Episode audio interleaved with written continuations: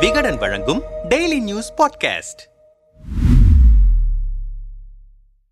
அதிமுகவிலோ குழப்பம். குஜராத்தில் பொங்கல் கொண்டாட்டம். ஓபிஎஸ் பிளான் தான் என்ன? பன்னீர் எடப்பாடி இடையேயான மோதலால் அதிமுக இரண்டு துண்டாகி கிடக்கிறது. பொதுக்குழு வழக்கு நீதிமன்றத்தில் நடந்து வருவதால் அதன் இறுதி தீர்ப்பை எதிர்நோக்கி இருதரப்பும் தவம் கிடக்கிறது. இந்த சூழலில் ஈரோடு கிழக்கு தொகுதி காங்கிரஸ் எம்எல்ஏவாக இருந்த திருமகன் ஈவேரா கடந்த சில நாட்களுக்கு முன்பு உடல்நலக் குறைவால் காலமானார். இதனால் அந்த தொகுதிக்கு பிப்ரவரி இருபத்தி ஏழாம் தேதி இடைத்தேர்தல் நடைபெறவிருக்கிறது. திமுக தலைமையிலான மதசார்பற்ற முற்போக்கு கூட்டணி சார்பில் காங்கிரஸ் கட்சிக்கு இந்த தொகுதி மீண்டும் ஒதுக்கப்பட்டது. அதன்படி காங்கிரஸ் வேட்பாளராக இவி கே எஸ் இளங்கோவன் போட்டியிடுகிறார். இதேபோல இந்த தொகுதியில் அதிமுக கூட்டணியில் கடந்த முறை தமாக போட்டியிட்ட நிலையில் இந்த முறையும் தமாக போட்டியிடும் என எதிர்பார்க்கப்பட்டது. ஆனால் அதிமுக கேட்கவே இடைத்தேர்தலில் போட்டியிட விட்டுக் கொடுத்திருக்கிறது. இதனால் காங்கிரஸ் அதிமுக இடையே நேரடி போட்டி உருவாகியிருக்கிறது ஆனால் பொதுக்குழு வழக்கு நீதிமன்றத்தில் இருப்பதால் அதிமுக சார்பில் யாரை வேட்பாளராக களம் இறக்குவது என்பதில் சிக்கல் நீடித்து வருகிறது. ஒருங்கிணைப்பாளருக்கு தான் அதிகாரம் இருக்கிறது என்று பன்னீர் தரப்பு கூறி வரும் நிலையில் இடைக்கால பொதுச் செயலாளருக்குத்தான் அதிகாரம் இருக்கிறது என்று என்று எடப்பாடி கூறி வருகிறார். உச்சநீதிமன்றம் தீர்ப்பு வருவதற்கு தாமதமாகும் பட்சத்தில் இரண்டு அணிகளும் இரட்டை இலை சின்னத்தில் போட்டியிடுவதாக அறிவித்தால் சின்னம் முடக்கி வைக்கப்படும் வாய்ப்பு இருக்கிறது. இரண்டு அணிகளும் போட்டியிட தயாராக இருப்பதாக அறிவித்திருப்பதால் இந்த குழப்பம் அதிமுக தொண்டர்களை கவலை கொள்ள செய்கிறது. அதேபோல இரு தரப்பினரும் தங்களுக்கு ஆதரவு கோரி G. K. Vasan John Pandian Annamalai உள்ளிட்ட கூட்டணி கட்சிகளின் தலைவர்களை சந்தித்திருக்கின்றனர். இதனால் கூட்டணி கட்சி தலைவர்களும் குழப்பத்தில் இருக்கிறார்கள். இந்த சூழலில் அதிமுகவில் நடக்கும் குழப்பமான சூழலை தனக்கு சாதகமாக பயன்படுத்த நினைக்கும் பாஜகவினர் இடைத்தேர்தலில் களமிறங்கவிருப்பதாக தகவல் கூறுகின்றன. அதிமுகவில் இடைத்தேர்தல் கலைபுரங்கள் கொடிகட்டி பறக்கும் நிலையில் ஓபிஎஸ் தனது ஆதரவாளர்களுடன் கடந்த இருபத்தி இரண்டாம் தேதி குஜராத் புறப்பட்டு சென்றார். குஜராத் தலைநகர் அகமதாபாத்தில் கருணாவதி தமிழ் சங்கம் நடத்திய பொங்கல் விழாவில் சிறப்பு விருந்தினராக கலந்து கொண்டார். ஈரோடு இடைத்தேர்தலுக்கு தயாராகும் வகையில் எடப்பாடி அணி விருப்பமனு விநியோகம் செய்யும் பணியை தொடங்கிவிட்டது. ஆனால் பன்னீரோ